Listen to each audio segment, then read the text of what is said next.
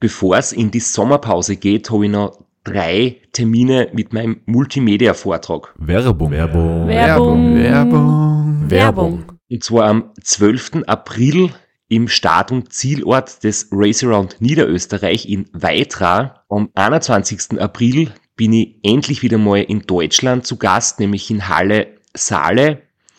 Und nach fünf Jahren Pause bin ich am 25.05. wieder in Kärnten.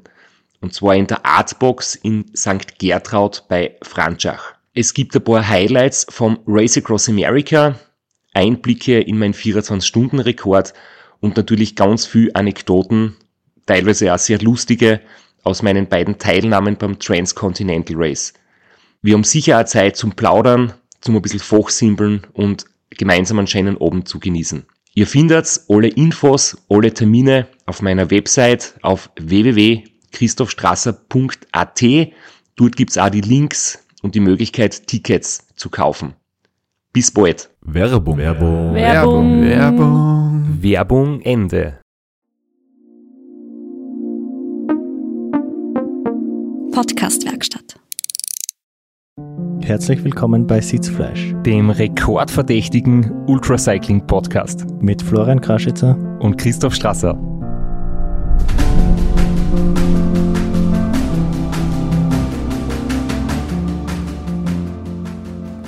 Jetzt gleich eine, oder? ich weiß nicht, wie wir beginnen sollten. Es ist so viel passiert am letzten Wochenende. Und wir haben uns da ganz viele Zetteln aufgeschrieben, äh, Vorbereitung, Sachen, die wir auf keinen Fall vergessen dürfen, die wir unbedingt erzählen wollen. Aber ich muss ganz ehrlich sagen, in meinem Kopf geht's gerade noch immer so rund. Das heißt, ich glaube, wir reden heute einfach spontan drauf los, oder? Ja, ich würde sagen, wir behandeln unsere Schmierzettel so wie immer als lose Handlungsanweisung und, und Empfehlung, aber nicht unbedingt als stringenten roten Faden. Dann beginnen wir einmal mit was Leichten. Und zwar äh, mit unserem Werbepartner Athletic Greens, die einen grünen Smoothie herstellen, auf dem ich jetzt schon seit über einem halben Jahr dr- drauf bin und von dem ich da sehr begeistert berichte die ganze Zeit. Der hat alle wichtigen Mineralstoffe und Vitamine, ist gut für die Verdauung, hilft mir mein Gewicht zu halten und ich habe das Gefühl, es hilft mir auch bei meiner sportlichen Leistung. Kurze Zwischenfrage, wolltest du nicht dein Gewicht wieder nach unten korrigieren und es nicht halten? Ja, ist, ist noch, ist ein längeres Projekt. Liegt aber nicht an Athletic Greens, sondern an meiner Faulheit und meiner Knöchelverletzung, die mich immer noch daran hindert, gescheit und extensiv Rad zu fahren, weil nach ein, zwei Stunden fängt schon wieder zum Zwicken an. Ich nehme das ja täglich in der Früh aus dem coolen Keramikbottich, wo jetzt keine Schokohosterhasen mehr drinnen sind, weil die sind in, der Zwischenzeit alle weg. Aber der Keramiktopf erfüllt den Zweck, dass man das Ganze in den Kühlschrank stellt, damit sich die Mineralstoffe und Vitamine besser entfalten können. Nimm mir ein paar Löffel in der Früh, mach mal einen grünen Smoothie, der sättigt, da komme ich bis zum Mittagessen durch und da habe ich alles, was ich brauche. Auch ihr könnt mit dem Code www.athleticgreens.com slash Sitzfleisch ein Abo bestellen und ihr kriegt fünf praktische Travel Packs mit und einen Jahresvorrat an Vitamin D. Ich bin jetzt auch schon ein halbes Jahr immer Zeuge von deinen Berichten und ich sehe, wie gut es dir geht, nachdem du dich jetzt auch immer so gesund ernährst. Trotzdem muss ich sagen, du hast mich noch nicht ganz überzeugt. Ich habe auch viel mit Ernährung mich beschäftigt und ich habe den grünen Smoothie noch nicht in meinen Alltag eingebaut. Ich werde dich spätestens dieses Wochenende überzeugen, weil ich werde die fünf Travel Packs, die ich noch habe, mitnehmen und meinem Team austeilen und wir werden dann zu viert beim 24-Stunden-Rennen in Keindorf deine Leistung vom letzten Wochenende pulverisieren und dann wirst du, wirst du deine Meinung überdenken, glaube ich. Das heißt, du meinst, die wären noch weitergefahren mit dem grünen Smoothie? Jedenfalls. Das heißt, wir haben schon für die nächsten Wochen Aussicht auf coole Gesprächsthemen von deinem Rennen oder Projekt 24 Stunden in Keindorf zu viert. Ist es ein Rennen? Ist es ein Projekt? Es ist jedenfalls ein Rennen, aber ich bin jetzt verwirrt, was heißt die nächsten Wochen. Ich habe gedacht, der Grund für die heutige Notfallsitzung, die wir da kurzfristig einberufen haben, ist mein Start in Keindorf in der Viererstaffel. Ist sonst noch was passiert, leicht, über das wir reden sollten? Nein, ich weiß nicht, was sonst passiert ist. Irgendjemand ist einen Tag lang im Kreis gefahren. Vielleicht äh, huchen wir mal zu, was auf Eurosport drüber geredet haben. Apropos Zeitfahren, da fällt mir noch ein, heute gibt es auch ein Wahnsinnszeitfahren. Ihr kennt ja wahrscheinlich unsere Zuschauer auch, Christoph Strasser aus der Steiermark, oder?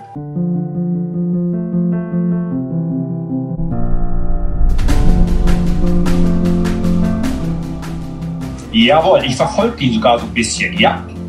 Und er wird heute um 17 Uhr, hat also noch eine Stunde und 20 Minuten Zeit, wenn das Wetter entsprechend sein sollte, einen neuen Weltrekord in Zeltweg, also in Österreich, auf die Beine stellen. Es gibt ja dort äh, verschiedene Weltrekorde und er hat einen Weltrekord gehabt über 24 Stunden Dauerradfahren. Den hat er mal 2015 aufgestellt. Es waren dort innerhalb von 24 Stunden 896,173 Kilometer. Und das hat er damals in eurer Heimat gemacht. Ihr alle kennt den äh, Flughafen, den Tempelhof. Und genau dort hat er damals diesen Weltrekord in Berlin aufgestellt. Und da gab es einen slowenischen Rennfahrer, der hat diesen Weltrekord verbessert. Und jetzt möchte sich Christoph Strasser diesen Weltrekord heute eben in Zeltweg am dortigen Flughafen zurückholen. Dort gibt es ein Fliegerhorst und genau dort will er das Ganze dann wieder zurückerobern. Und das bedeutet, er fährt dort auf einem 7,58 Kilometer langen Rundkurs immer im Kreis herum und ausgerechnet sind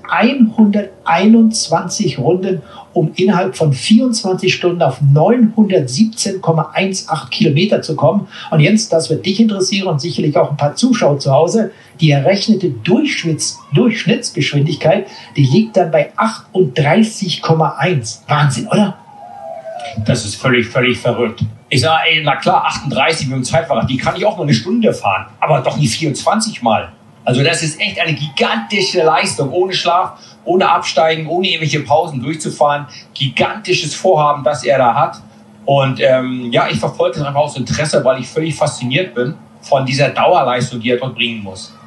Dieser Christoph Strasser, das ist ja ein, ein Wahnsinnsradsportler, ein, ein Rennfahrer, den man in Österreich mehr kennt als in Deutschland oder auch in, Amerika zum Beispiel. Der hat sechsmal das Rennen Race Across America gewonnen. Race Around Austria gibt es zum Beispiel auch, hat er auch schon gewonnen. Ich glaube auch in Race äh, Around Oberösterreich gibt es und all diese Sachen, Sachen hat er in seiner Laufbahn schon gewonnen. Also wirklich ein paar verrückte Dinge. Buch hat er auch schon geschrieben über seine ganzen Rekorde.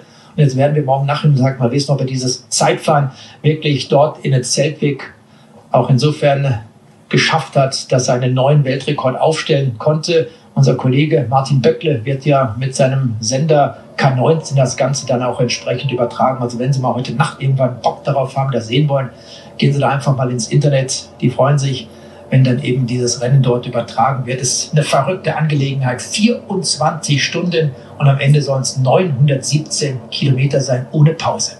Du hast aber immer Glück, dass deine Sachen immer zu Etappen stattfinden, wo gerade wenig passiert. Beim Giro war es eine langweilige Flachetappe. Letzten Freitag war es auch eine eher unspannende Flachetappe, wo eine Ausreißergruppe ins Ziel gekommen ist. Also kannst du bei der Tourplanung bedanken, dass die Strecke langweilig genug gemacht haben, damit du Erwähnung findest. Das war alles abgestimmt, das war alles geplant, dass äh, ja mein 24-Stunden-Rekordversuch an dem Wochenende genau stattfindet. Das war natürlich in Wirklichkeit so, dass wenn man so einen Rekordversuch plant, das ist ja viel Monate im Vorfeld, geht's da schon mit den konkreten Planungen los. Und man sucht sich ja Strecken selber aus. Da gibt's jetzt nicht so viele Möglichkeiten. Ich brauche Strecken, die kurz gesagt schnell ist. Und schnell heißt, es muss eine Straßen sein, also es darf jetzt keine, keine Rennstrecken oder keine Bahn sein. Und es soll verkehrsberuhigt sein, es soll keine Stopptafeln geben, keine Vorrangschilder, es soll nicht irgendwie äh, schwierig sein, das zu sichern oder irgendwie, dass man da viel im Verkehr unterwegs ist. Und es soll flach sein, weil mit Höhenmeter wird es natürlich langsamer und auch keine ganz brutalen Kurven. Das heißt, da ist die Auswahl schon sehr, sehr, sehr klein und ich habe in Österreich wirklich viel umgeschaut und ich habe nicht viele Möglichkeiten gefunden, wo man sowas machen kann. Und irgendwie ist dann der Zivildiener Strasser beim österreichischen Bundesheer gelandet und hat dort Unterstützung erfahren und auch die, wie wir jetzt wissen, perfekte Rennstrecke gefunden. Perfekt ist sie nicht, aber sie ist schnell, weil es so tut einmal die österreichische Meisterschaft gegeben im Einzelzeitfahren. Sie ist vor allem bei mir in der Nähe und wie ich dann dort angefragt habe, äh, war eben auch die, der glückliche Zufall, dass genau 14 Tage im Jahr es dort nur möglich ist, sowas zu machen, weil da wird der Flugverkehr reduziert. Das ist so ein Zeitfenster, da werden ähm, so andere Arbeiten gemacht und da ist äh, der Flugverkehr reduziert. Ansonsten 50 Wochen im Jahr ist das unmöglich, weil da ist im Prinzip Dauerbetrieb, Luftraumüberwachung und so weiter. Äh, während der Formel 1 zum Beispiel das Wochenende davor sind die ganzen äh, Rennteams äh, dort gelandet mit ihrem ganzen Equipment. Das heißt, das war wirklich der Zufall, dass mein Wunschtermin ähm, Mitte Juli genau übereingestimmt hat mit dem Zeitfenster, was dort in der Kaserne am Flieger heißt, möglich war. Du sagst, das ist ganz nah von deiner Heimat, also von deiner, von deiner Geburtsstadt, von deiner Kindheitsheimat, aber nicht von deiner Wahlheimat, von da ist er schon ein bisschen weit und hast dann deine ersten Testrunden gleich mit einem Besuch bei der Mama verbinden können und hast dann noch einen Topfen Golatsche abgestaubt. Ja, das ist eine sieben Stunden Ausfahrt gewesen, schon mit dem Zeitfahrer, weil es sind insgesamt ca. 250 Kilometer von Graz nach Zeltweg, dort eine Runde fahren, einmal eine Streckenbesichtigung machen, ähm, die entsprechenden Bediensteten des Bundesheers kennenlernen, einmal wirklich persönlich ausreden, worauf lassen wir sie da ein, wie kann man gegenseitig sich unterstützen, was wird alles benötigt. Und dann wieder Retour. Das war ein gutes Training und dort war dann eigentlich klar, dass wir das tatsächlich in Angriff nehmen werden. Und dann ist es schon äh, irgendwie an die Details gegangen, ans äh, Trainingslager in der Schweiz, wo ich ja das Höhentraining gemacht habe und ans Umbauen, ans Optimieren, ans Pimpen von meinem Zeitfahrradl, vom Equipment. In den paar Stunden, wo ich nicht im Pacecar gesessen bin und mich in der Menge gebadet habe mit meinem Fame, den ich durch den Podcast erlangt habe, äh, kann ich sagen, das war wohl das Thema, wozu ich am meisten Fragen gekriegt habe. Das Equipment, dein Aero-Setup. Und es ist so umfangreich, dass wir uns gedacht haben, da machen wir später eine eigene Folge dazu, um da jetzt nicht zu sehr ins Detail zu gehen, weil jetzt geht es einmal um den ganzen Rekordversuch an sich. Ich möchte schon ein bisschen was zum Equipment sagen, aber das wird wirklich nur oberflächlich kurz äh, streifen, weil ja, wir machen dann eine eigene Episode oder vielleicht sogar zwei, wo wir da ins Detail gehen, wo wir dann ein paar Tipps haben für Zeitfahren. Aber was für mich halt wichtig war, ich bin mit dem Zeitfahrradl schon sehr gut vertraut. Ich bin ja bei den anderen Rennen damit gefahren und ich habe gewusst, 24 Stunden auf einem Straßenkurs, wo ich allein unterwegs bin, da muss halt wirklich alles passen. Und ich weiß seit vielen Monaten mit dem Rad oder seit vielen Jahren überhaupt, wo ich immer wieder Zeitfahren mache, wie viel Watt kann ich treten, wie viel Geschwindigkeit ergibt es und wie viel ist dann realistisch. Und deswegen war ja das Ganze, das muss ich vorhin weg einfach nochmal betonen, war immer für mich so die Generalprobe. Das große Highlight kommt im September, weil es wird, und das meine ich aus tiefstem Herzen, das war echt meine komplette Überzeugung, es ist überhaupt nicht möglich, 1000 Kilometer zu fahren auf unserer Seehöhe. Da ist einfach der Luftwiderstand etwas höher als in den Bergen auf 1800 Meter in Colorado. Außer ich schaffe es, dass ich laut Berechnungen um die 290 Watt tritt das wäre nötig, um die 41,7 kmh zu erreichen, dass ich 1000 Kilometer schaffe. Und ich weiß, ich kann nur 290 Watt treten. Ich bin Realist, der Max, mein Trainer, ist Realist und wir wissen, was geht und was nicht geht. Und trotzdem heißt es natürlich, das Radl so schnell wie möglich zu machen, damit man mit der gegebenen Leistung, die, wenn ich mich gut ernähre und gut vorbringen kann, den größten Speed außerhole. Und jetzt haben wir angefangen, ähm, Keramiklager einzubauen. Die Keramiklager sind nochmal speziell behandelt worden mit einem speziellen Fett. Ähm, ich habe einen Zeitvoranzug anfertigen lassen, einen eigenen. Ich habe an meiner Position gefeilt, nämlich nicht nur an, an, der Einstellung am Rad, sondern einfach an meiner Körperhaltung, wie man ähm, quasi die Schultern haltet, Schultern zusammenziehen, Schultern einziehen, schmal machen.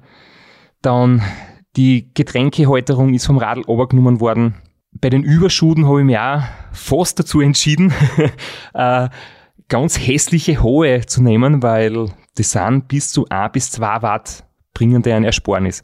Allerdings habe ich dann zwei Tage vor dem Start so ein Foto gepostet, da habe ich daheim vor der weißen Wand mich aufs Radl gesetzt, so in der, in der fixfertigen Montur, in der richtigen Position. Und dann sind schon die Kommentare gekommen, der Robert Müller und der Florian Kraschitzer haben sie über meine Socken echauffiert. Unseretwegen hast du dann die etwas kürzeren genommen. Nein, ich habe nicht kürzere genommen, aber ich habe es einfach nicht ganz auferzogen, weil ich habe dann wirklich mal gedacht, okay, die Leute schreiben, das ist nicht UCI-konform, was komplett egal ist. Bei so einem Weltrekordversuch geht es nicht um UCI-Regeln, die gelten dort nicht. Da gelten die Regeln der World Ultra Cycling Association. Da ist es wurscht, wie hoch die Socken sind, wurscht, wie geneigt der Sattel ist. Es ist egal, wie lang die Extensions sind am Lenker, das ist ja bei der UCI alles Millimeter genau geregelt. Aber es gibt jetzt sowas wie Ästhetik und ein bisschen sagen wir mal, die Frage der Ehre und ich würde einfach nicht beschissen ausschauen und die hohen Socken und Überschuhe schauen wirklich nicht gut aus. Und dann habe ich mich echt informiert, habe nachgelesen bei der UCI und es ist genau zwischen Kniegelenk und Sprunggelenk 50 Prozent der Länge des Unterschenkels dürfen von den Überschuhen bedeckt sein. Und dann habe ich mir das kurz abgemessen und habe ähm, so eine kleine Markierung gemacht mit einem Edding und habe gesagt, ich ziehe meine Socken bis daher einfach nur, ich möchte, dass es richtig gut ausschaut und nicht irgendwie wie so hobbymäßig äh, irgendwie geschissen. und was auch richtig gut ausgeschaut hat, das war der Aero-Position und falls wir da bundesdeutsche Zuhörerinnen haben, dann ganz kurz zur Klarstellung, die Schultern sind die Schultern und da hat er schön runde Schultern gemacht, um schön Aero zu sein. Also nur das als kleine deutsch-österreichische Übersetzung. Ich kann das vielleicht kurz demonstrieren, wie man sich das vorstellen muss, die Haltung der Schultern. Wenn sich jemand denkt, warum ist der Flo so ein lässiger Kerl und dann zuckt man mit den Schultern, weil man die Antwort nicht weiß, ähm, so in dieser Schulterhaltung mit den Schultern nach oben, genauso muss man dann 24 Stunden am Radl sitzen. Beim Yoga heißt es immer Schultern zu den Ohren. Das ist ungefähr das, was man versucht zu erreichen. Ich habe dann auch nochmal Schaltwerk ähm, hinten bei der Schaltung umgebaut. Da ist auch Keramiklager drinnen gewesen, größere Umlenkrollen. Ähm, man sieht es dann auch auf den Fotos, wenn man genauer hinschaut. Ich habe spezielle Ketten oben gehabt mit, mit einer speziellen Wachsbehandlung. Und ich habe ein 58er Kettenplattel montiert. Da hat es auch sehr viel äh, Feedback dazu geben, weil das halt so aussieht wie so ein Pizzateller, wenn das vorn oben ist. Und von dem, was original drauf hat, das war 48. Also das ist wirklich nicht die ideale Zeit vor Übersetzung. Ja, und wie gesagt, mehr Details dazu dann in den anderen Episoden, aber ich wollte es trotzdem kurz erwähnen, dass man da einen kleinen Einblick hat, wie viel ähm, Dinge da zu machen möglich sind. Und wie viel das genau bringt, habe ich nicht gewusst, weil ich bin beim Testfahren immer ein Teil nach dem anderen habe ich probiert. Ich bin einmal ähm, mit der neuen Kette, die soll immer frisch zum Beispiel fahren. Die habe ich im Training nicht verwendet, weil sonst äh, nützt sie der Belag wieder ab. Ich habe auch die Reifen, ich habe von Specialized eigene Reifen gekriegt, die ein bisschen weniger Pannenschutz haben, aber leichter rollen. Die habe ich im Training auch nicht wirklich verwendet, weil da ist die Gefahr größer, dass man Botschen hat. Ich bin ja mit dem Zeitfahrhelm nur einmal trainieren gewesen, um zu schauen, ob ich denn bei 30 Grad aushalte und mit meinen langen Haaren. Und ich habe mir dann daheim die Haare nicht ganz geschnitten, aber einen Teil davon weggeschnitten. Äh, und ich bin am in Zeitveranzug nur zweimal gefahren, damit ich schaue, der ist ja langarm, weil der Stoff eben besser aerodynamisch ist als die Haut. Ich wollte wissen, haltet man das bei den Temperaturen aus oder ist das unerträglich? Und das Gesamtpaket, wo alle Optimierungen auf einmal wirklich äh, greifen, das habe ich erst dann beim Start eigentlich erlebt, wie viel das dann wirklich in Summe ausmacht. Nicht nur deshalb waren wir alle ein bisschen skeptisch, ob die 1000 Kilometer gehen, sondern auch ich habe mir dann gedacht, wie ich die Runde gesehen habe, dass es ist zwar relativ flach, es ist guter Straßenbelag, es ist relativ schnell, aber es sind mindestens drei Kurven drinnen, die nicht Vollgas gehen und zumindest A-Kurven, die nicht am Auflieger geht. Also da hat man immer ein paar Tritte rausnehmen müssen und bei zwei Kurven sogar vom Auflieger Ovi auf die normale Pos Position bei den Bremshebeln. Auch das nicht unbedingt, wo man sich denkt, da geht es jetzt jedenfalls der Rekord aus. Aber die Strecken hat natürlich andere Vorteile gehabt perfekt ist es nicht. Perfekt wäre es auf einer Bahn, aber dann muss man da auf einer Bahn fahren. Den perfekten Straßenkurs gibt es nicht. Und ich muss auch sagen, irgendwie finde ich schon auch spannender, einen vorhandenen Kurs zu suchen und dann zu finden und sich für einen zu entscheiden, der einfach besteht. Etwas zu inszenieren, etwas äh, komplett neu aufzuziehen, das finde ich dann nicht weniger ähm, echt, unter Anführungszeichen, als einen Straßenkurs zu nehmen, den es gibt. Und du sprichst da was aus, was am gleichen Wochenende passiert ist, haben zwei Triathleten äh, auch einen Rekordversuch gemacht und da haben sie eine Autobahn gesperrt und an den Enden bei der 180-Grad-Kurve Steilkurven eingebaut. Und das wäre dann schon sowas, wo die Grenze zwischen Straße und Bahn ein bisschen verschwimmt, was man durchaus kritisch sehen kann. Wir haben eine Strecke, die wurde gekehrt. Du hast wahnsinnig schnelles Equipment. Du bist nach dem Höhentrainingslager in Topform. Und jetzt stehen wir dort am Start. Wer steht dort eigentlich am Start? Und was war dort alles los, bevor wir dann richtig losgefahren sind? Auf diesem ganzen Gelände vom Fliegerhorst äh, gibt es ja auf der anderen Seite wirklich so das Kasernengelände und sage mal 80 Prozent der Strecke gehen über Wiesen und, und übers Freigelände ähm, rund um das Rollfeld äh, um die Landebahn herum. Und dadurch es dort auch noch wegen, wegen Covid und Sicherheitsvorkehrungen schwierig ist, in der Kaserne drinnen sowas zu machen, wegen Zutrittsgenehmigungen, die man dann braucht oder die man halt für Zuseher dann nicht öffnen könnte, ähm, ist das Ganze aufgebaut worden draußen im Freibereich ähm, in einer oder vor einer Kurve. Und da war daneben so ein Erdwall. Ähm, das war so eine erhöhte Aussichtsmöglichkeit, wo auch für Zuschauer die Zuschauerzone war. Das heißt, man hat wirklich ein bisschen weiter sehen können. Es war ein Zuseherbereich eingerichtet. Wir haben so ein paar LKWs dort gehabt für uns, für unser Equipment zum Einrichten. Ähm, wir haben unser Lager dort quasi eingerichtet, Zelte, Tische, Sessel, der Arbeitsplatz für äh, die Sabine zum Beispiel, die dann die ganzen Postings gemacht hat.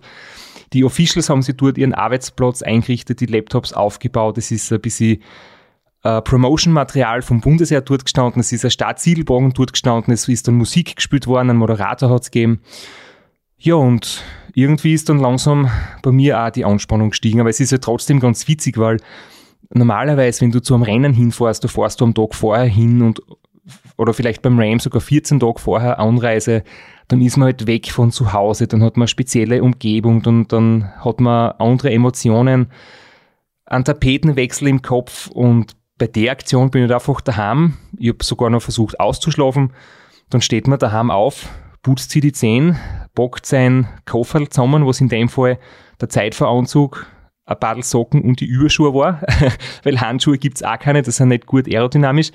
Und dann geht man mit seinem kleinen Pinkel zum Auto und fährt dorthin. Also da fehlt ein bisschen so die, die Stimmung in den Tagen davor. Das ist ganz eigenartig. Aber dort vor Ort war es dann natürlich schon äh, ja, recht speziell. Dann sind eben alle Betreuer noch gekommen, du bist dann dahergekommen. Ähm, und währenddessen vergeht die Zeit recht schnell.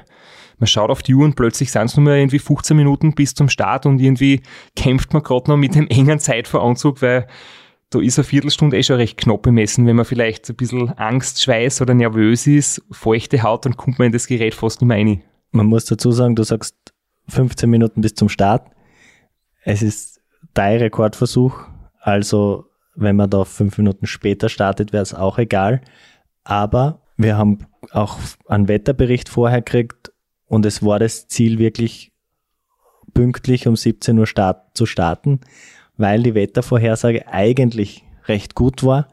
Uns geheißen hat, dass es am Tag drauf um 18 Uhr so richtig Unwetter geben wird.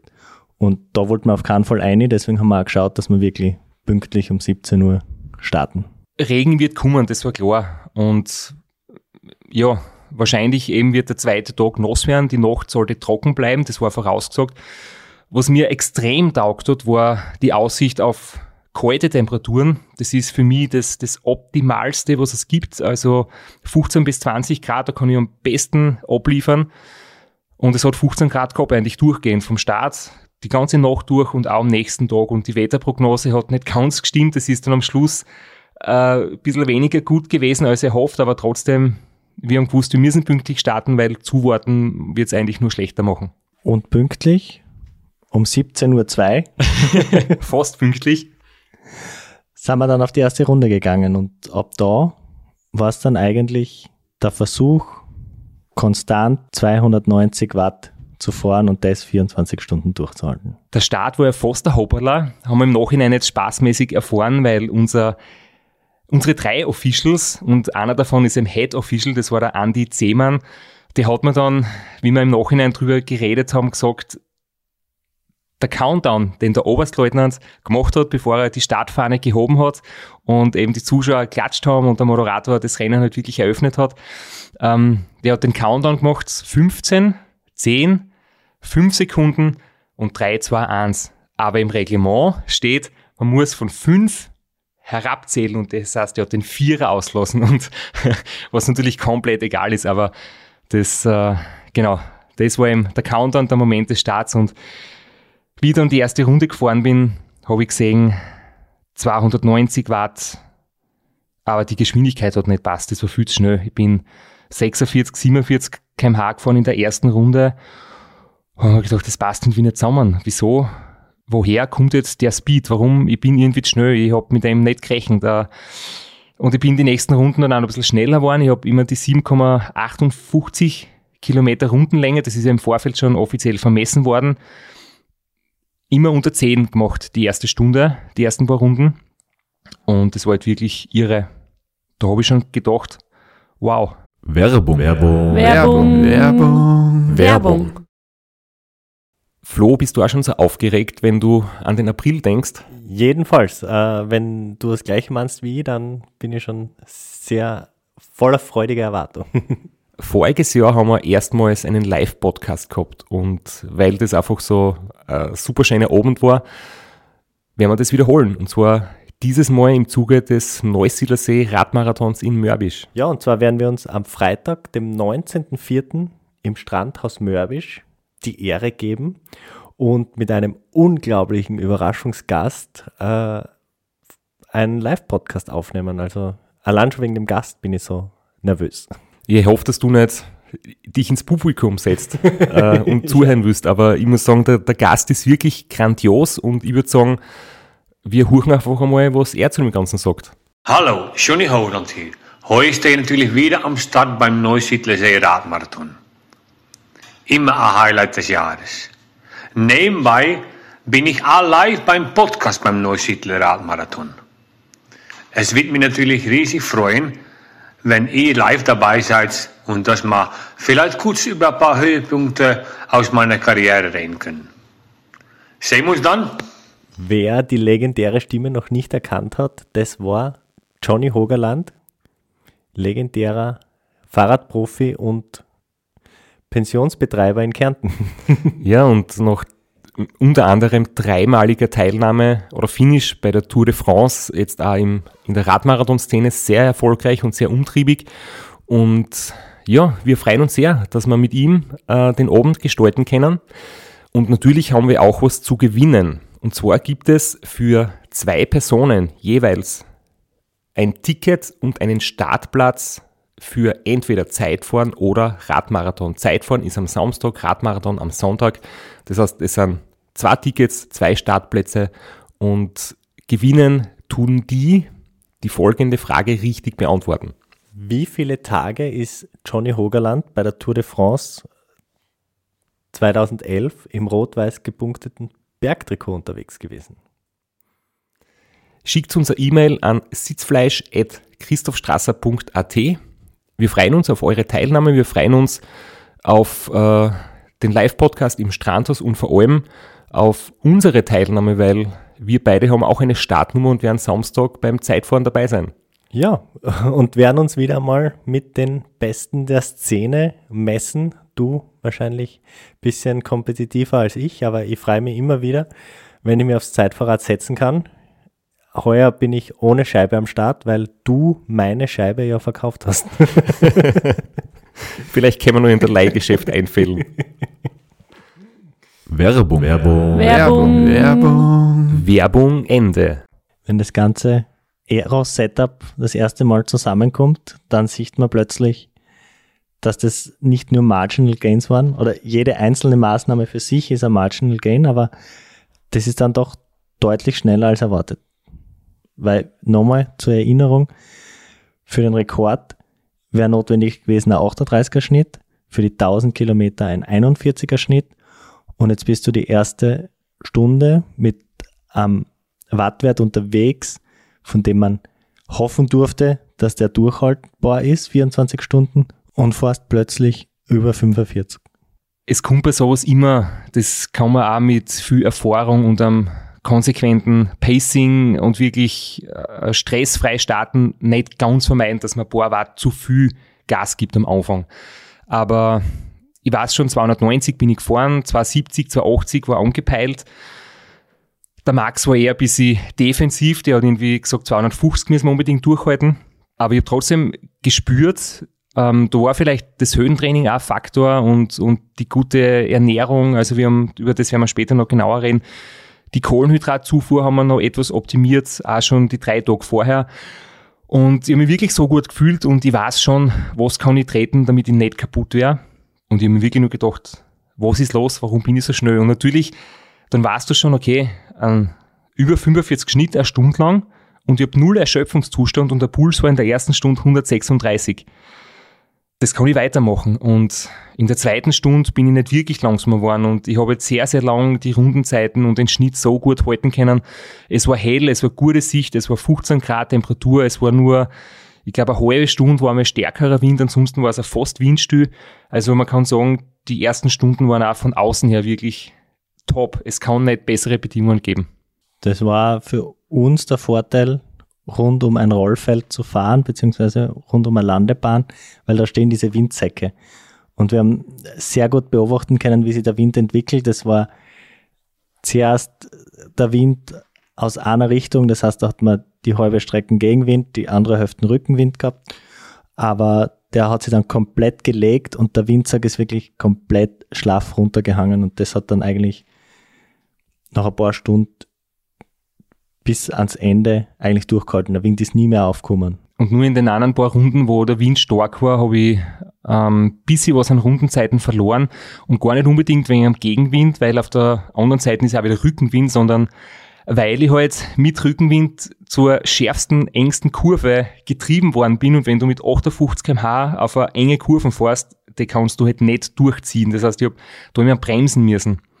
Da habe ich meine Scheibenbremsen betätigt und äh, habe ein paar kmh reduziert und das schlagt sich dann natürlich auf die Rundenzeit nieder. Das ist auch die Kurven, die ich vorher angesprochen habe und das Spannende, wenn man sich jetzt der Strava-File, das inzwischen online ist, anschaut, die Kurve schaut auf Strava nicht so eng aus. Und im Vergleich zu den anderen zwei Kurven schaut die eigentlich am harmlosesten aus, aber das war tatsächlich die engste, wo wir dann auch, wie es finster worden ist, einen Grundwehrdiener vom Bundesheer gebeten haben, dort reflektierende Hütchen hinzustellen, damit wir die Kurven in der Nacht nicht übersehen. Es war generell ähm, die Strecken, es war kein Mensch auf der Strecke. Ich habe immer gewusst, ich kann die Kurven viel nehmen, weil es wird hinter der Kurve niemand stehen. Es waren auch Streckenposten, äh, falls jetzt auch Bediensteter, es gibt ja so einen Notfallsbetrieb äh, in, der, in der Kaserne, also falls jemand in den österreichischen Luftraum eindringt, äh, ungerechtfertigt, dann würde dort reagiert werden. Was wir auch am zweiten Tag erlebt haben und tatsächlich während deines Rekordversuchs zwei Notfallstarts der Eurofighter live miterlebt haben, hautnah. Und es war immer die Ampel auf grün. Und ähm, die Bediensteten im Tower haben gewusst, da draußen fährt jemand einen, einen Weltrekordversuch und wenn es zu einem Start kommen muss, dann wird halt um äh, das Timing so gemacht, dass ich gerade nicht direkt an der Landebahn bin, weil dort wäre dann die Ampel rot, sondern wenn ich an der Landebahn vorbei bin, dann darf gestartet werden. Aber dadurch eben die Streckenposten die Strecken gesichert haben, habe ich gewusst, ich kann schnell in die Kurven fahren, es wird kein Hindernis dort stehen, es wird kein Gegenverkehr sein, es wird kein Mensch über die Straßen gehen. Trotzdem war es halt einfach schwer, wie, wie es dann dunkel geworden ist und gedämmert hat, einfach die Ideallinien der Kurven zu sehen, weil ihr mit dem Auto hinter mir, das Auto ist ja dann auch vorgesehen oder verpflichtend für die Regularien der Ultracycling Association, das erzählen wir nachher noch genauer, ich habe quasi mir die Orientierung am Boden gefällt. Die weiße Begrenzungslinie außen oder die strichlierte Mittellinie auf der Straße, der hilft dann auch bei der Kurvenlinie, bei der Linienwahl. Und jetzt hast du nur den anfärbig schwarzen Straßenbelag und daneben die Wiese. Das heißt, es war ziemlich schwierig, dort immer genau zu sehen, dass man im richtigen Moment die Kurven anfährt. Und das Auto kann natürlich nicht um die Kurven leuchten und dir den Weg vorausleuchten, sondern es ist immer so ein bisschen ein blindes Einfahren ins Stockfinstere und dann warten, bis der Autoscheinwerfer hinterherkommt. Aber jetzt haben wir gerade so viel geredet über die Unterstützung vom Bundesheer, über das Gelände vom Fliegerhorst. Und dazu ist auch der Oberstleutnant Ewald Papst befragt worden und hat in einem Interview ein paar Dinge dazu erzählt, warum das überhaupt so stattfindet. In Wahrheit ehrt uns das ja äh, als äh, Flieger, als Hintersteißer, dass wir also die Ehre haben, dem Christoph da die Bühne bieten zu dürfen für diesen wunderbaren Weltrekordversuch. Er ist ja mittlerweile äh, sehr gut unterwegs und es schaut sehr positiv aus, diesen Rekord unter Umständen auch zu knacken. Äh, ja, das ist eine schöne Aufgabe, eine Nebentätigkeit für uns, die wir sehr gerne wahrnehmen. Naja, die Strecke ist äh, vermeintlich total eben, das ist es eben nicht. Die Strecke hat doch in einer Richtung halt immer die Höhenmeter von einer Höhendifferenz von in etwa 15 bis 20 Meter. Die gilt es dann schon also ins Kalkül zu ziehen, letztendlich, wenn man 120, 121 Runden zu fahren hat. Und was noch ein bisschen tricky ist, äh, sind die eine oder andere Kurve, wo man muss, also speziell bei nassen Bedingungen, äh, sehr, sehr vorsichtig mit den Lenkbewegungen sein. Und das könnte schon noch zur Challenge werden für Christopher. Äh, ich zollte dem Ganzen einen irrsinnig hohen Respekt. Und äh, ja, äh, es ist äh, weltweit sicherlich in dieser Ausprägung einzigartig, was der Christoph da leistet und das ist einfach zu honorieren. Ja, da gibt es eigentlich für mich kein Wenn und Aber. Und er spricht da was an, was viele Leute dann in deinen Strava-Kommentaren überrascht haben, die vielen Höhenmeter. Und ich habe mir das von unserem, ich nenne ihn Presseoffizier, also der für uns zuständige Offizier vom Bundesheer, der da ein bisschen Moderation gemacht hat, mir auch genau erklärt hat, dass die Landebahn in beide Richtungen, nach rechts und nach links, leicht abfallend ist und auch in die Breite leicht abfallend ist, was mir, nachdem er es mir erklärt hat, dann auch eingeleuchtet ist, damit das Regenwasser abrinnt. Aber auf ein paar hundert Runden läppert sich das dann halt schon zusammen mit ein paar Höhenmeter. Und das aber für mich deutlich merkbar, dass eben die eine Seite ähm, leicht steigt, da fährt man mit, mit 37, 38 und auf der Gegengeraden mit 50 km/h. Das war deutlich spürbar. Jetzt haben wir in den letzten Folgen immer wieder diese WUCA oder die World Ultra Cycling Association angesprochen, bei der du auch diesen Rekordversuch zertifiziert hast. Und vielleicht sollten wir ganz kurz auf das Reglement eingehen und wie diese Zertifizierung zustande gekommen ist dass da auch alles mit rechten Dingen zugegangen ist. Es geht äh, um einen angemeldeten Weltrekordversuch. Der Christo versucht, einen neuen Weltrekord in 24 Stunden Outdoor Road aufzustellen. Es gibt dieses Event von Christoph Strasser, steht unter der Aufsicht der, der WUCA, WUCA, der World Ultra Cycling Association, die akkreditierte Offizielle dorthin schickt, um das Ganze regelkonform ablaufen zu lassen falls ihr wer gefragt hat, warum wir auf einer komplett abgesperrten Strecke mit einem Auto mit orangen Drehlicht hinter dir herfahren. Das ist Teil des Reglements, das ist verpflichtend. Das Auto muss 24 Stunden hinter dir herfahren. Es gelten quasi die, die RAM-Regeln. Man darf vier Minuten pro Stunde neben dem Radfahrer herfahren.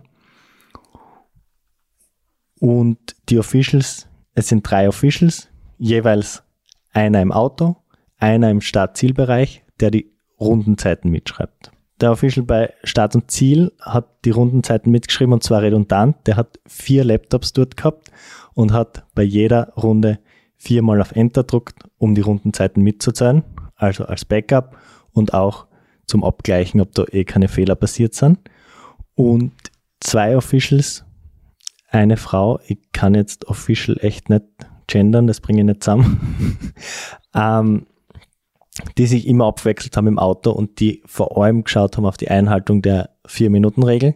Vier Minuten pro Stunde neben dem Fahrer und natürlich klarerweise, dass kein Windschatten geben wird und so. Das ist eh klar, dass das auch kontrolliert wird, wo auch jeder, jede einen eigenen Laptop gehabt haben, um ihre auch aus dem Auto die Rundenzeiten die Runden mitzuschreiben. Und dann sind diese ganzen Daten verglichen worden, an die WUKA geschickt worden und wir warten jetzt nur auf die Zertifizierung.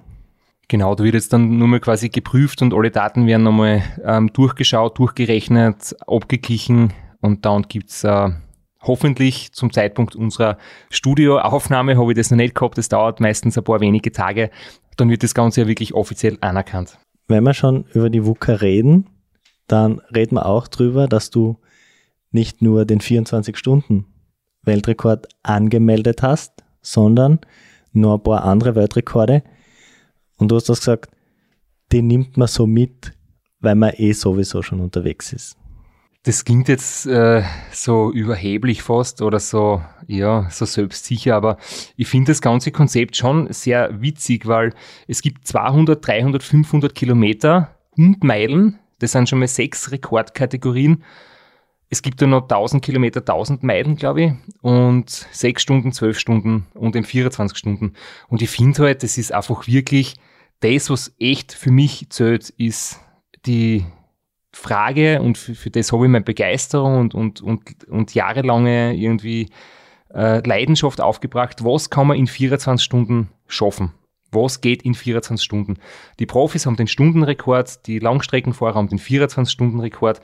Und wenn ich den 24-Stunden-Rekord äh, Rekord schlage, dann bin ich wahrscheinlich über 12 Stunden auch der Schnellste. Und wenn ich 300 Kilometer der Schnellste bin, bin ich wahrscheinlich 200 Kilometer auch der Schnellste. Und der, was den Marathon in zwei Stunden rennt ist, ist den Halbmarathon in einer Stunde rennt. Das ist irgendwie eine logische Konsequenz, brauche aber keine eigene Kategorie. Es gibt niemanden, der an 300 Kilometer oder Meilrekord allein angeht. Das wird immer nur bei allen anderen Rekorden wird das so mitgenommen.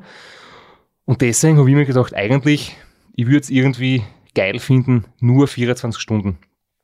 Und dann hat mir aber der von der WUKA gefragt, ob ich die anderen vielleicht nicht mitnehmen will. Kostet nur 10 Dollar zusätzliche Gebühr von die 150 Dollar, die die Anmeldung generell kostet. Und ich dachte, okay, die 10 Dollar tun mir nicht weh. Vielleicht haben sie ja Freude, vielleicht im Nachhinein auch eine Freude, wenn diese Kategorien dann doch irgendwie geschafft werden. Und dann habe ich das halt mitgebucht. Aber ich glaube, im Nachhinein muss ich sagen, es war dann ganz lässig, zwischendurch einmal zu erfahren, ähm, hey, du hast die 200 Kilometer verbessert, du hast die 200 Meilen verbessert. Ähm, einfach nur, das ist wie eine Zwischenzeit, wie ein Zwischenresultat, wo du denkst, hey, du hast einen Vorsprung, du bist so und so weit vorne. Ähm, das war einfach für die Moral dann irrsinnig gut. Aber ob das jetzt auf der Homepage steht, von der WUKA, wer die schnellsten 500 Kilometer gemacht hat, das ist mir jetzt nicht so wichtig. Welchen Rekord du aber nicht angemeldet hast und wo du dir wirklich die paar Dollar gespart hast, waren die 1000 Kilometer. Das wird oft gemacht, das hat auch der Marco Barlo immer wieder gemacht, wenn man einen 24-Stunden-Rekord anmeldet und fährt, dass man dann einfach die 1000 Kilometer noch mitnimmt, weil so, wenn man sich die Entwicklung der letzten Jahre anschaut, dann okay, dann einfach noch 100 Kilometer weiterfahren nach den 24 Stunden und dann hat man meistens auch den 1000 Kilometer Rekord. Ja, das ist schon oft gemacht worden, dass man noch 27 oder 28 Stunden, bin mir jetzt nicht ganz sicher, die 1000 Kilometer dann geschafft hat. Das wollte ich von vornherein nicht und das hätte ich auch in Colorado nicht gemacht. Ich, ich denke mir, wenn ich in 24 Stunden 999 geschafft, dann habe ich 999 geschafft. Und wenn ich das mit niedrigen Überschuhe geschafft habe und mit hohen Überschuhe hätte ich einen Kilometer mehr geschafft und sage ich, ich bin mit Stil gescheitert und nicht mit hohen Überschuhen Tausender gefahren. Na, ich wollte irgendwie nur damit sagen, es kann dann passieren, dass man sich vielleicht ausruht. Dass ich sage, okay, ob jetzt die 1000 Job in 28 Stunden oder 27 oder 26 Stunden, da gebe ich vielleicht nicht mehr meine allerbeste Leistung, da kämpfe ich mich nicht so ein, weil die 1000 Kilometer, ich fahre es einfach fertig. Aber wenn ich sage, ich habe nur 24 Stunden Zeit und ich möchte die 1000 in der Zeit schaffen, dann kann sein, dass ich es ganz knapp verpasse. Und ich wollte mir nicht dieses Hintertürchen aufmachen, weil ich weiß, wenn man sich Hintertürchen im Kopf ermöglicht, wird man die in schlechten Momenten wählen und nützen. Und die Möglichkeit, um mir einfach selber ausgetrickst, die wollte ich mir nicht geben. Genau diesen Mechanismus, den haben wir erlebt zwischen Kilometer 860 und 914. Aber ich glaube, da sprechen wir nachher nochmal extra drüber. Aber jetzt steht auf der WUKA-Homepage, der 24-Stunden-Rekord ist 1000 und ein bisschen was Kilometer. Der 1000 Kilometer Rekord ist 28 Stunden. Dadurch, dass du es versäumt hast, den anzumelden. Nein, er ist dann sogar, der, unser Head Official hat ihn dann unterwegs noch angemeldet, er hat schnell Kontakt aufgenommen mit der WUKA und hat gesagt, du, es könnte sein, dass der Tausender wirklich geknackt wird, können wir das bitte noch nachnennen? Dann ist das noch gemacht und ich habe das gar nicht gewusst, das habe erst irgendwie zwei Tage später erfahren. Äh, aber ich möchte das wirklich nochmal betonen, ich habe beim besten Willen nicht für möglich gehalten, für komplett unrealistisch gehalten, dass die 1000 Kilometer in Zeltweg sich ausgehen. Ich habe nicht einmal mit einer Sekunden Gedankenspiel drüber nachgedacht, dass 1000 Kilometer gehen könnten. Deswegen war es sowieso nicht interessant, den 1000 Kilometer Rekord dort anzumelden. Aber ich hätte es auch in Colorado nicht gemacht, wo ich selber dann für realistisch gehalten hätte. Es war Sommer und du hast gesagt, die kühleren Temperaturen liegen dir. Trotzdem, wenn man um 17 Uhr startet, wird es relativ schnell finster und man startet dann eigentlich in die Nacht ein. Und wir haben das in, in dem Podcast eigentlich schon zu Tode diskutiert davor und der Nachteil von am späten Start, am frühen Start. Du mit deiner Erfahrung hast dir aber dann entschieden für einen späten Start, weil dir das einfach ein bisschen besser liegt und dann gleich einmal in die finstere Nacht einstarten. Erstens stehe ich nicht gern früh auf und na, die, der wahre Grund ist eben das, dass wir ja, wie wir das ähm, festgelegt haben, den Starttag, nicht gewusst haben, dass es kühl werden wird. Da war ja eher davon auszugehen, Mitte Juli, es wird wahrscheinlich Hitze geben, es wird richtig heiß werden. Ein, zwei Wochen vorher hat sie wirklich, ich fast jeden Tag 35 Grad gehabt und es wäre die absolute Katastrophe gewesen für mich. Und mit dem Wissensstand von damals, es wird wahrscheinlich ein heißer Tag werden, ist es gescheiter, in die Nacht einzustarten, in den ersten zwölf Stunden hoffentlich perfekte Bedingungen zu haben, gute Temperaturen, ein gutes Tempo zu fahren und dann am zweiten Tag mit, den, mit dem mentalen Vorteil eines Vorsprungs den Vorsprung heimzubringen. Als wie in der Früh zu starten oder am Vormittag oder zu Mittag und dann in den ersten Stunden schon quasi von der Sonne zertrümmert zu werden von der Hitze. Trotzdem ist, und wir sagen es auch bei jedem anderen Rennen, die erste Nacht das härteste. Immer. Weil man sich erst an den Rhythmus gewöhnen muss. Und es war diesmal so, dass ein bisschen Müdigkeit trotzdem aufkommt. Einfach wenn es finster ist.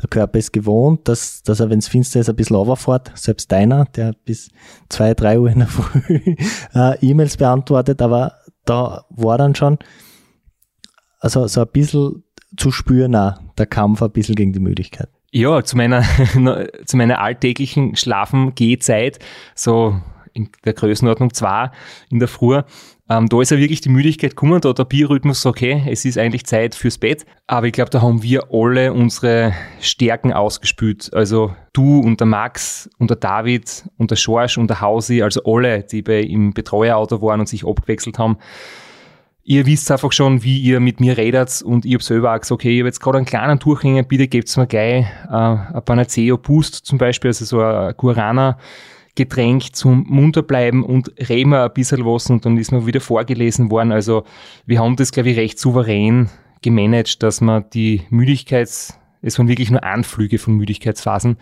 und ich habe halt einfach schon die Euphorie gehabt. Ich habe mir permanent gedacht, verdammt, verdammt, warum bin ich so schnell? Und ich bin einfach so schnell, ich kann es selber gar nicht glauben. Und es hat mir dann irrsinnig Spaß gemacht, da in der Nacht die Kurven zu fahren, weil du fährst natürlich in der Nacht die Kurven nicht mehr so gut wie bei Tageslicht.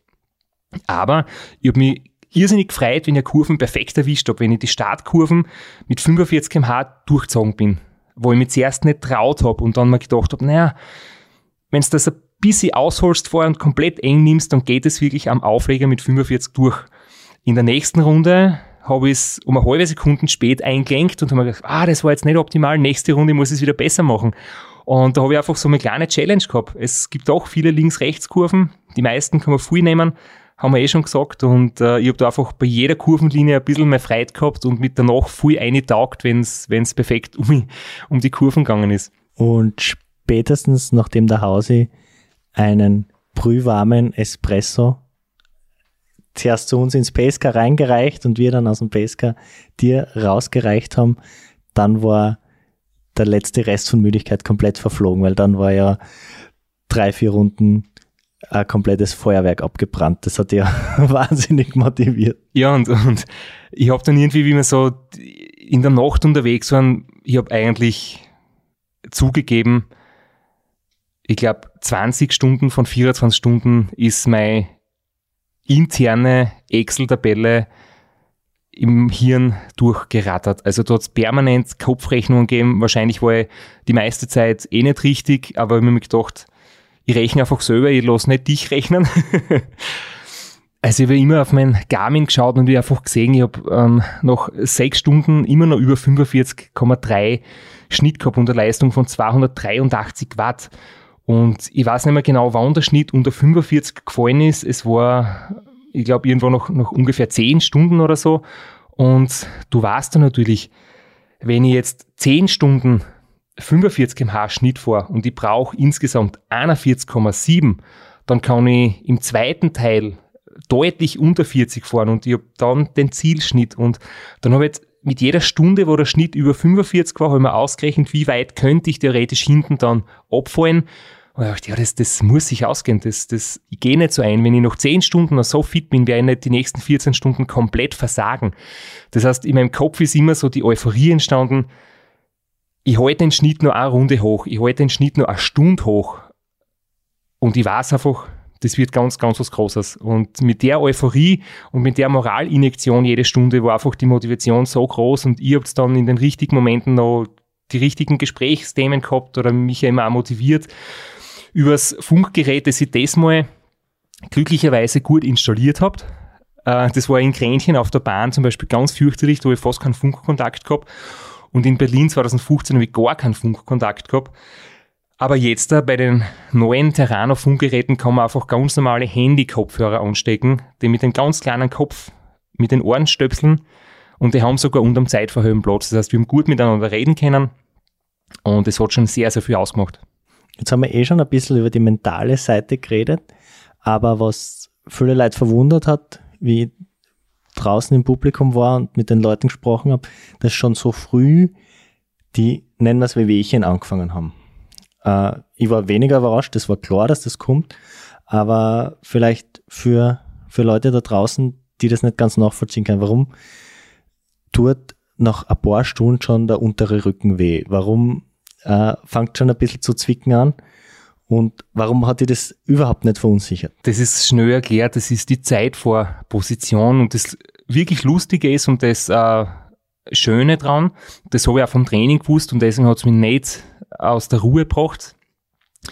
Wenn du im Training am Zeitvorradl wirklich intensiv fährst mit Intervallen oder einer hohen Leistung, da tut einfach nach einer Stunde die Lendenwirbelsäule weh, also der untere Rücken. Und ich bin jetzt, das muss ich eingestehen, nicht jemand, der viel Oberkörpertraining macht. In Wirklichkeit mache ich fast keins, außer ich habe Kreuzweh, dann mache ich ein bisschen Gymnastik, damit die Schmerzen weggehen.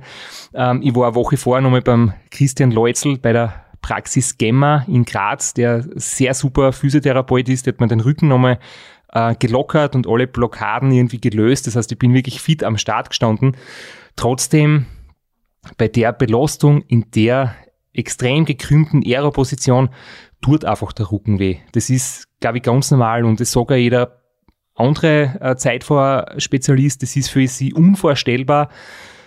Gar nicht lang Zeitfahren an sich oder lang die Leistung treten, sondern so lang diese Position zu halten. Und ich weiß auch, nach einer Stunde hat es mir in weh dann.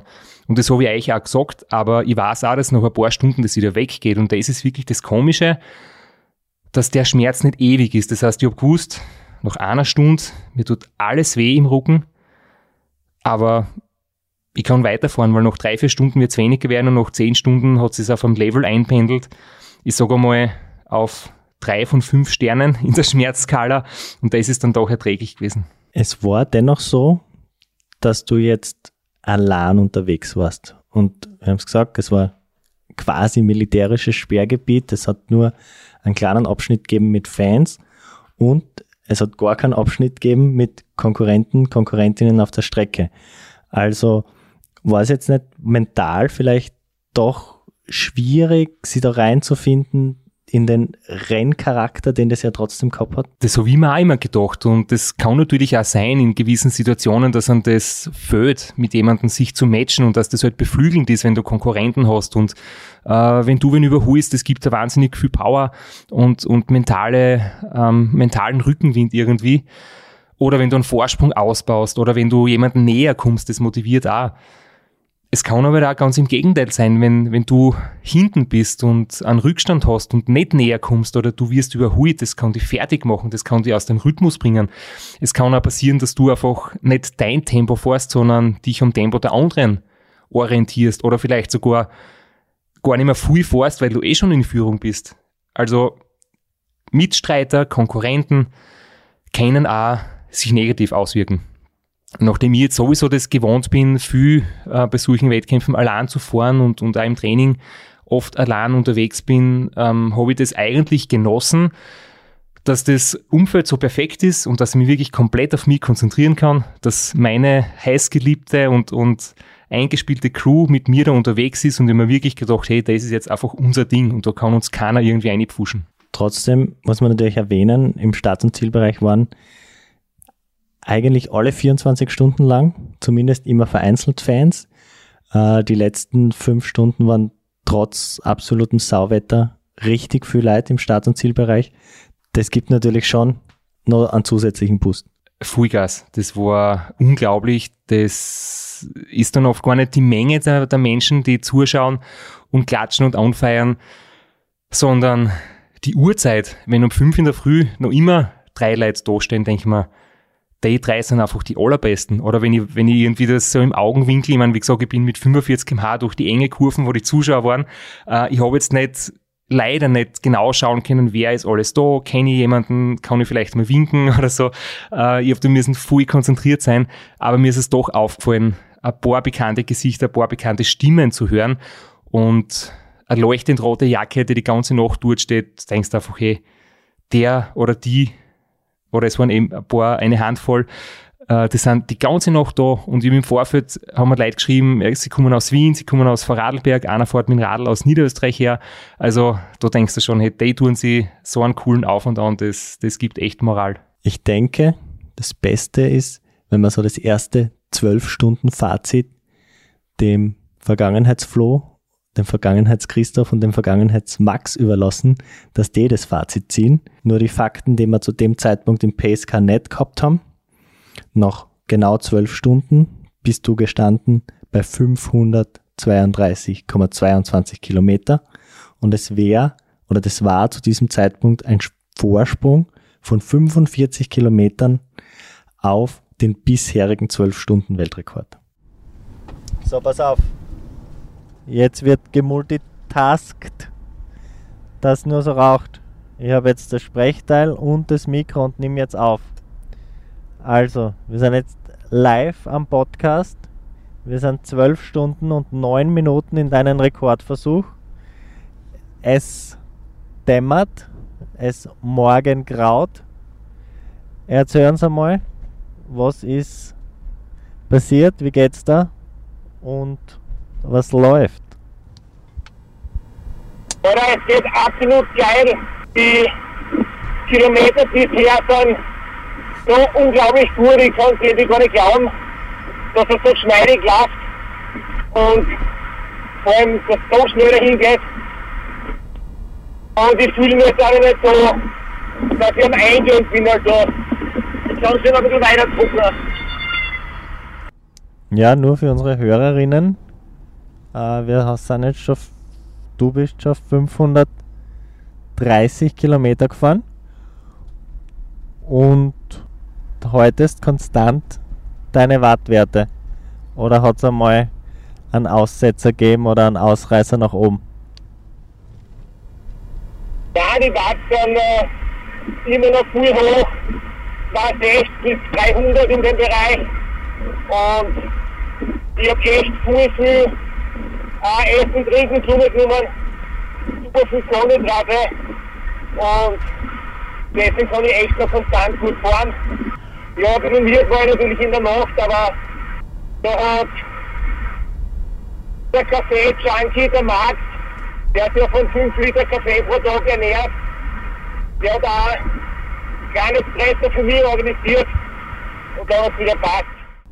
Ja, nicht nur Kaffee-Junkie, sondern auch Zahlenfreak. Der Max hat nämlich auch ausgerechnet, dass, man, dass du 116 Gramm Kohlenhydrate pro Stunde zu dir genommen hast.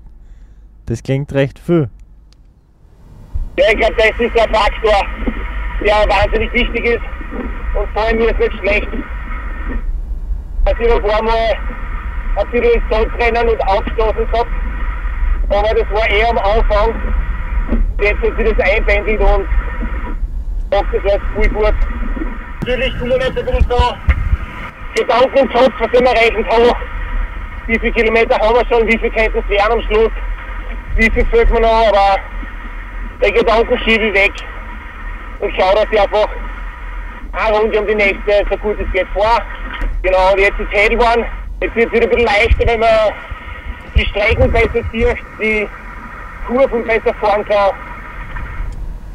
Ich hoffe nur, Flo, dass du nicht reingehst und auch durchhaltest. An mir soll es nicht scheitern, weil ich werde dann nach der nächsten Schichtpause werde ich einen Powernap machen, dann bin ich wieder voll da.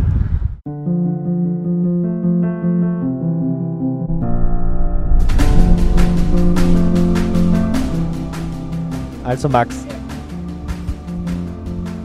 warum hast du die Gramm Kohlenhydrate ausgerechnet und nicht schnöde die Kalorien? Was ist die Theorie dahinter, dass man jetzt da viel mehr schaut, wie viel Gramm Kohlenhydrate und nicht mehr nur nach Kalorien?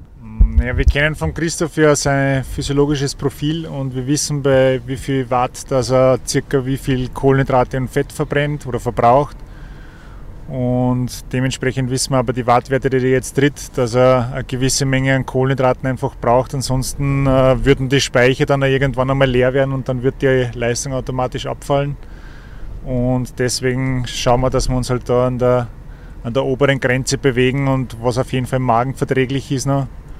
Und versuchen sowohl das Kaloriendefizit gering zu halten, als auch, dass wir eben die Kohlenhydrate in einer gut verträglichen Form kredenzen.